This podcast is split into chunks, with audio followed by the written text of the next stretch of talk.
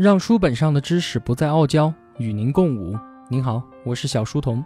我的音频节目首发平台是在小书童频道微信公众号，请您在微信搜索订阅小书童频道。小是知晓的小。若想与我们进行交流的话，请在公众号内回复 QQ，我会将 QQ 群推送给您。另外，为了方便您收听往期节目，可以通过喜马拉雅平台搜索找到小书童频道进行收听。并且，在喜马拉雅平台订阅、点赞和评论我的节目，都可以极大的帮助到我的成长。小书童在此叩谢。上一期节目我们讲了《人类简史》一书中人类第三次的伟大革命——科学革命。科学革命其实并不是知识的革命，而是无知的革命。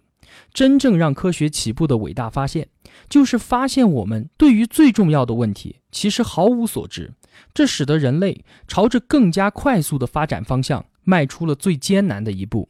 科学革命的两大引擎，一个是帝国主义，另一个是资本主义。今天我们就来说说这两件事儿。首先，我们要来简单的回溯一下欧洲的历史。为什么是欧洲呢？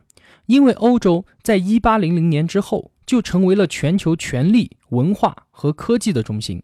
但是在此之前很长的一段时间里面，欧洲完全就如同地中海世界的荒凉后院一般，人们从来就没有想到过它会有任何的重要意义。就算是能够拿得到台面上的古罗马帝国，其财富主要还是来源于北非和中东地区。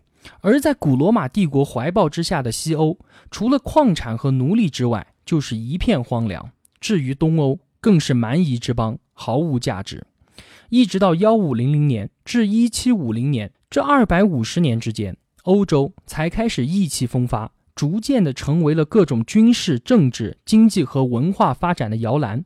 不过，就算如此，当时欧洲如果要面对亚洲强权的时候，就如同一个经济侏儒。中国、印度、波斯还有奥斯曼帝国，在现代早期那也是蓬勃发展的。在一七七五年的时候，单单亚洲就占据了全球经济总额的八成比重，光是中国和印度就占了全球生产总量的三分之二。欧洲人之所以能够在这一段时间之内征服美洲，在海上称王，主要还是因为当时我们这些亚洲帝国对那些地方啊，完全就没有啥兴趣。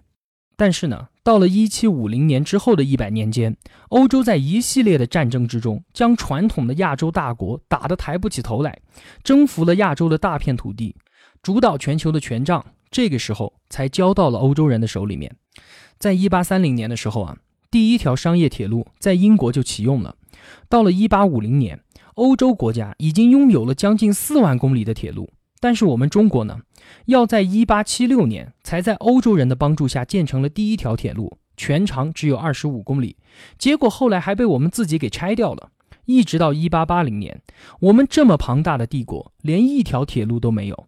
到了一九零零年以后，欧洲已经紧紧地掌握着世界经济，西欧加上美国的生产总量超过了全球的一半，而我们中国呢，只剩可怜的百分之五。在欧洲的主持之下，出现了一个全新的全球秩序。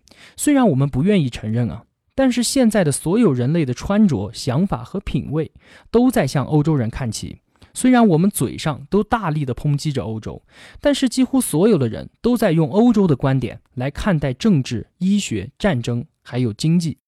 就算是今天我们中国的经济突飞猛进，但是基础仍然是人家欧洲人玩的金融模式。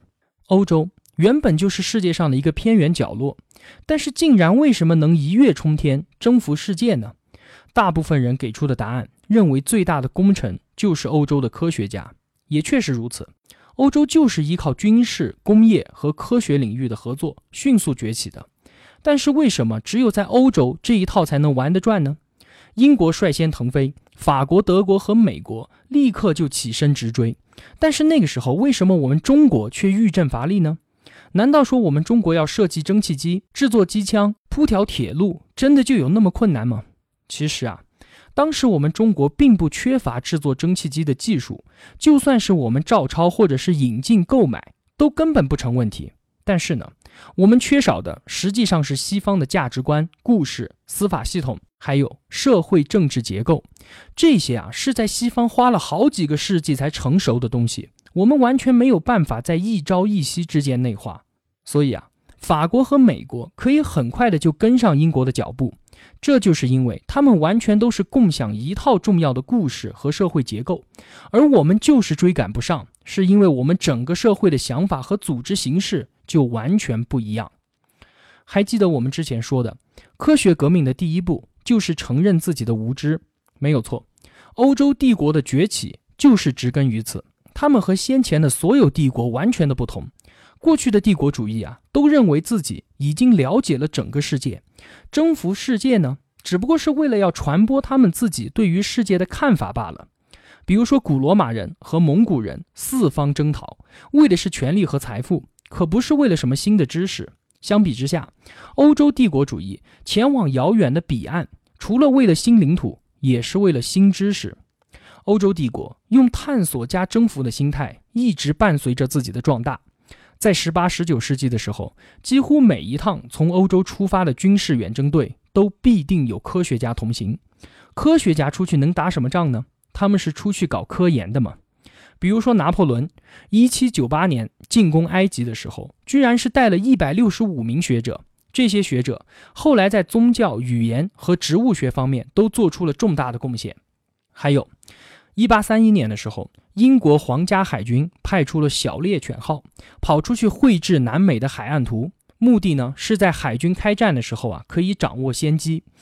小猎犬号的船长他自己就是一位业余的科学家，他船上还带了一个人，名字叫做达尔文。那个时候啊，达尔文刚刚从剑桥毕业，才二十二岁。后来的事情大家都知道了。他凭借这一趟航行收集了各种材料，最后形成了他的演化论。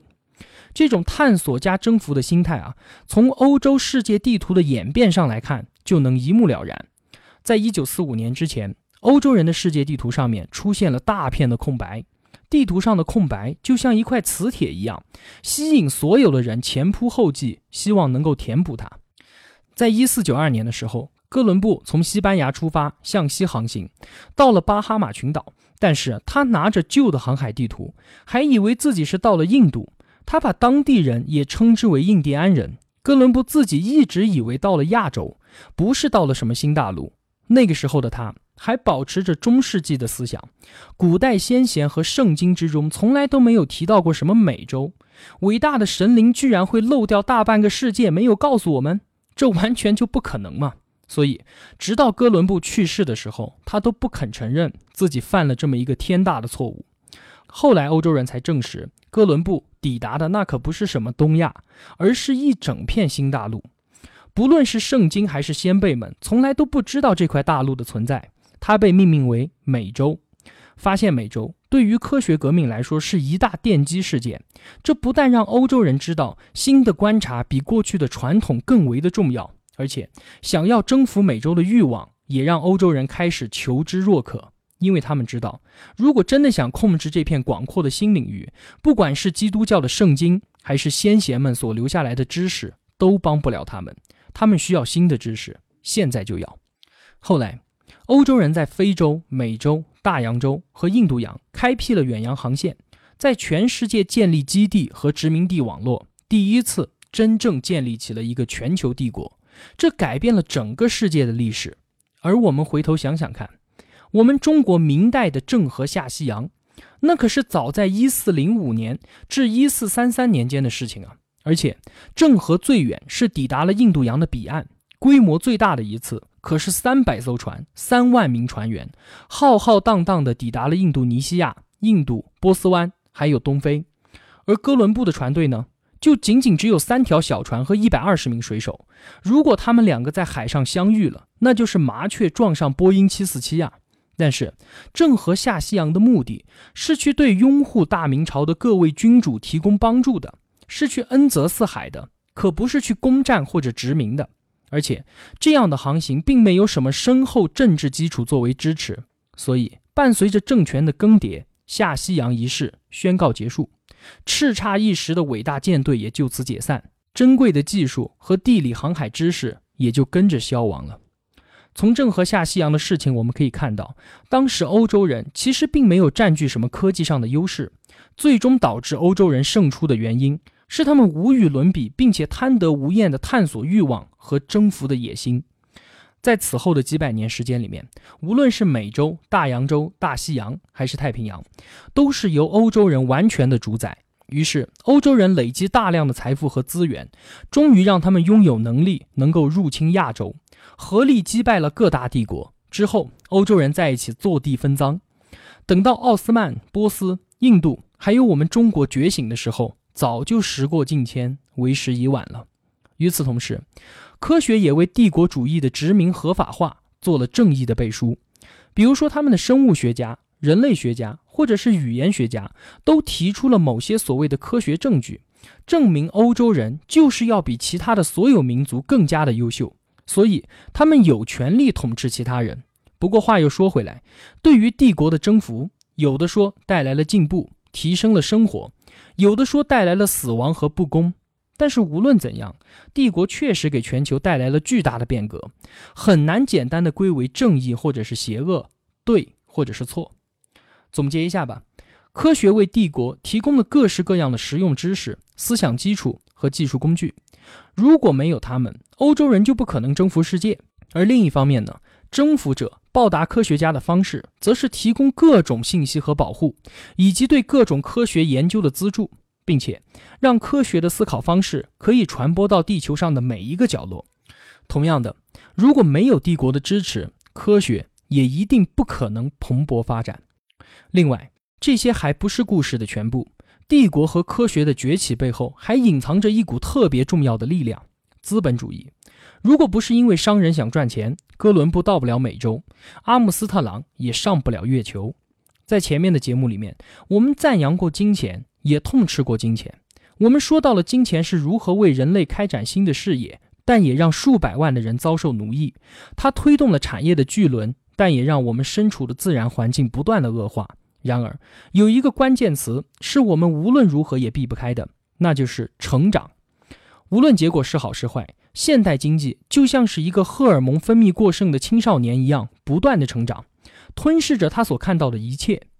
一五零零年的时候，全球生产总值是两千五百亿美元，今天是六十兆美元。当时的人年均产值为五百五十美元，今天高达八千八百美元。这样惊人的成长，怎么解释呢？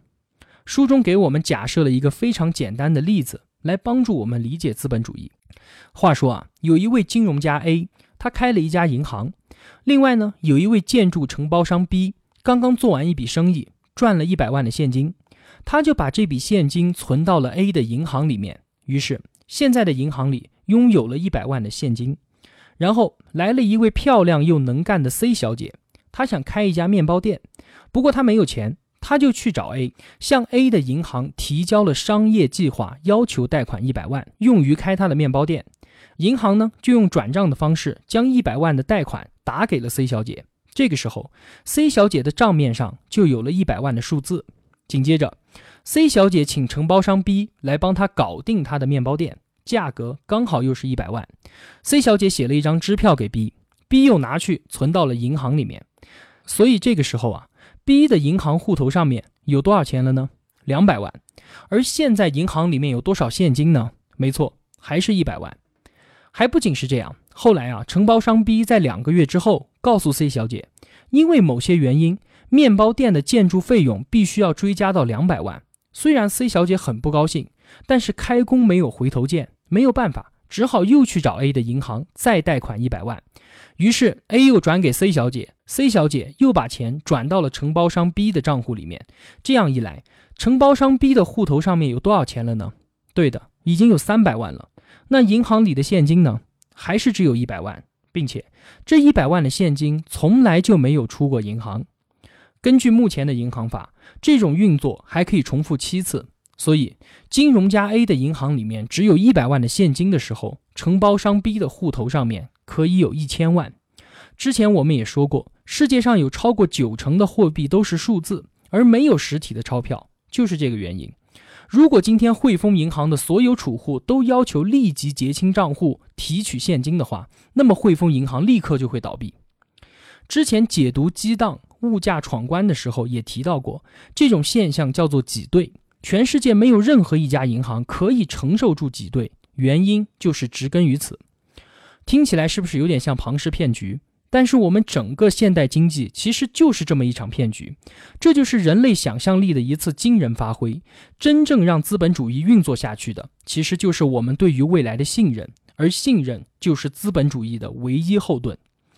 回到面包店的例子，如果没有资本主义的想象，允许金钱以信任的方式流通起来的话，那么 C 小姐瞬间就彻底绝望了，因为如果没有面包店，她就不能烤面包，不能烤面包，她就赚不到钱。赚不到钱，她就不能雇佣承包商，雇佣不了承包商，那么他哪里来的面包店呢？我们人类就在这个死循环之中困扰了几千年，一直到信用概念的出现，才终于跳出了这个困境。信用的背后是一项基本的假设，就是未来的资源肯定远远超过现在，那就意味着我们使用未来的收入投资当下，就会带来很多全新而美好的商机。明天的蛋糕一定比今天的大，不然对于未来哪里有什么信任可言呢？而相信全球经济这块蛋糕拥有无限潜力的，就是因为科学革命给我们人类带来了进步的概念。承认我们自己无知以后，只要进行投资还有研究，一切都可以变得越来越好。这个想法就这样被运用到了经济上面。在一七七六年的时候，苏格兰经济学家亚当·斯密。出版了史上最重要的经济学著作《国富论》，里面这样说道啊：如果地主、职工或者是鞋匠赚到的利润高于养家糊口的基本所需的时候，就会雇佣更多的助手，好进一步提高自己的利润。利润越高，能够雇佣的助手也就越多。由此可见，民间企业的获利正是社会整体财富和繁荣的基础。亚当·斯密告诉我们，贪婪其实是一件好事儿。当我们让自己过得更好的时候，不只是自己得利，还能够让他人受利。我们的任何经济行为都是一种双赢的局面。只要我们能把自己的蛋糕变大，那么你的那一块也就跟着变大了。罗胖一直在为商人证明，一再说，在当今社会，通过合法的手段赚钱就是最有尊严的生活方式。其理论依据就是亚当·斯密的这一套。资本主义的基本逻辑就是从生产到利润，再从利润到生产的过程。我们认为，资本和财富之间是存在着巨大的不同的。资本指的是投入生产的资源，而财富是浪费在非生产性活动上的资源。比如说，海盗把一箱闪闪发光的金币埋在了某个小岛上，他就不是资本主义者；而如果一个勤劳工作的工人把一部分的收入拿去买股票，他就是个资本主义者。在过去的几年中，我们看到银行和政府疯狂的印钞票，每个人都担心金融危机的到来。这个时候，如果我们再不谈科学，就会觉得资本主义能够发展起来真是莫名其妙。人类的经济在整个现代时期就是这样不可思议的持续指数成长，唯一的原因就是在于科学家总是每隔几年就能取得一项新的发现，像是美洲大陆，像是内燃机引擎。或者是运用基因工程的羊，以及现在的生物科技，还有人工智能，这些都是可以创造出全新的产业和庞大的利润的。印钞票的是银行和政府，但是最后买单的是科学家，所以我们才指望那些在实验室里面的人能够在泡沫破灭之前力挽狂澜。而如果实验室的脚步赶不上泡沫破灭的速度的话，那么就只有呵呵了。资本主义不仅左右了现代科学，也影响了欧洲帝国主义。我们来说几个故事吧。第一个是哥伦布和西班牙的故事。话说，在一四八四年的时候啊，哥伦布的舰队准备向西航行，寻找前往东亚的新航道。于是，他最先找到了葡萄牙的国王，希望得到资助。不过，像这样的探索啊，大家都懂的。不仅是危险重重，而且需要动用庞大的资金，并且这笔投资啊，能不能得到回报，都还是很大的问题。结果，葡萄牙国王拒绝了他。后来呢，哥伦布就像现代的一个创业者，拿着自己的航海项目到处找天使投资人一样，前后去了意大利、法国和英国，甚至又回去过一次葡萄牙，结果每次都遭到拒绝。最终，他说服了刚刚统一的西班牙女王伊莎贝拉。给他投资。紧接着大家就知道了，哥伦布的发现让伊莎贝拉女王像中了彩票一样，西班牙征服了美洲，除了开采金银矿石，还种起了烟草和甘蔗。这瞬间让西班牙的国王、银行家和商人都梦想成真。而在之后的一百年中，这些王权贵族和银行家对于哥伦布的接班人，那都是慷慨解囊。重点就在于他们对于这种探险的潜力信心大增。对于资本主义的创业者来说，一次又一次的征服就让经济和帝国变得更加的强大。这是第一个故事。第二个故事是荷兰崛起的故事。在一五六八年的时候啊，荷兰开始起身反抗他们的西班牙统治者。八十年之后，荷兰不仅成功的脱离了西班牙，而且还取代了西班牙和葡萄牙的地位，成为了全球的海上霸主，建立起了全球性的荷兰帝国。被称为“海上马车夫”的他们，当时已经成为了全球最富有的国家。十七世纪中叶的时候啊，荷兰达到了商业繁荣的顶点。当时全球总共也只有两万艘船，而荷兰就拥有一万五千艘。他的帝国崛起的秘诀就在于运用了资本主义的核心思想——信贷。他们对大陆并没有什么兴趣，就花钱请了雇佣兵来和西班牙人打仗。而他们自己呢，就是拼命地把船造得越来越大，开始往海上发展。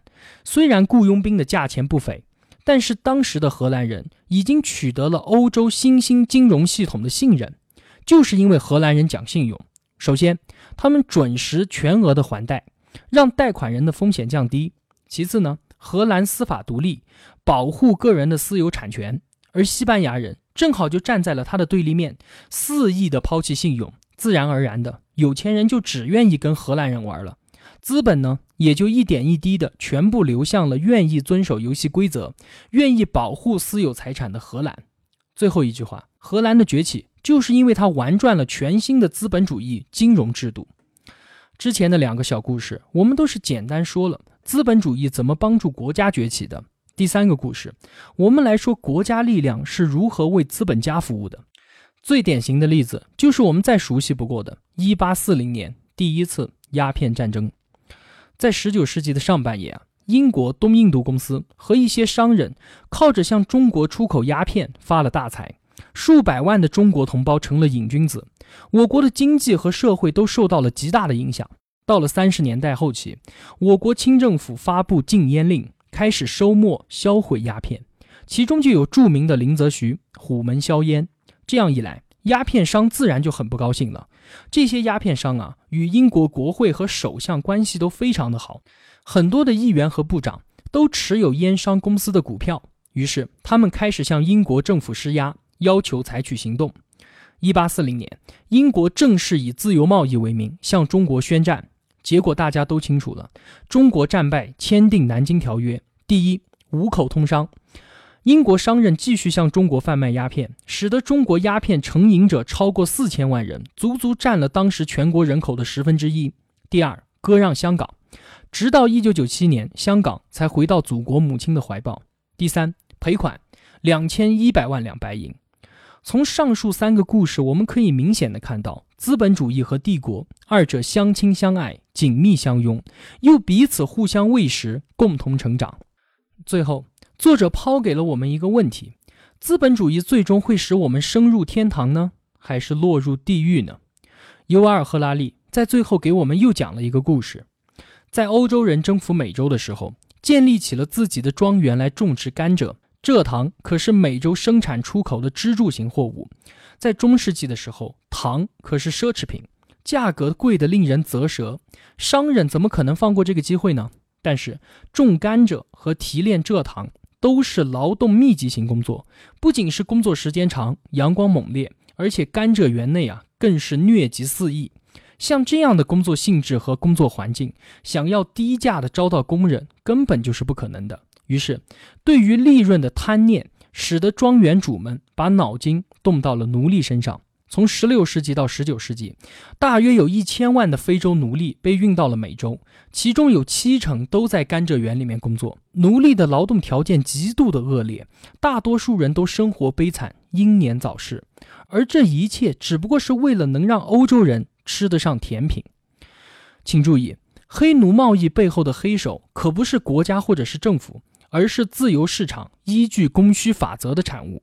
这是自由市场资本主义美中不足的地方，它无法保障利润会以公平的方式取得，以及是以公平的方式分配。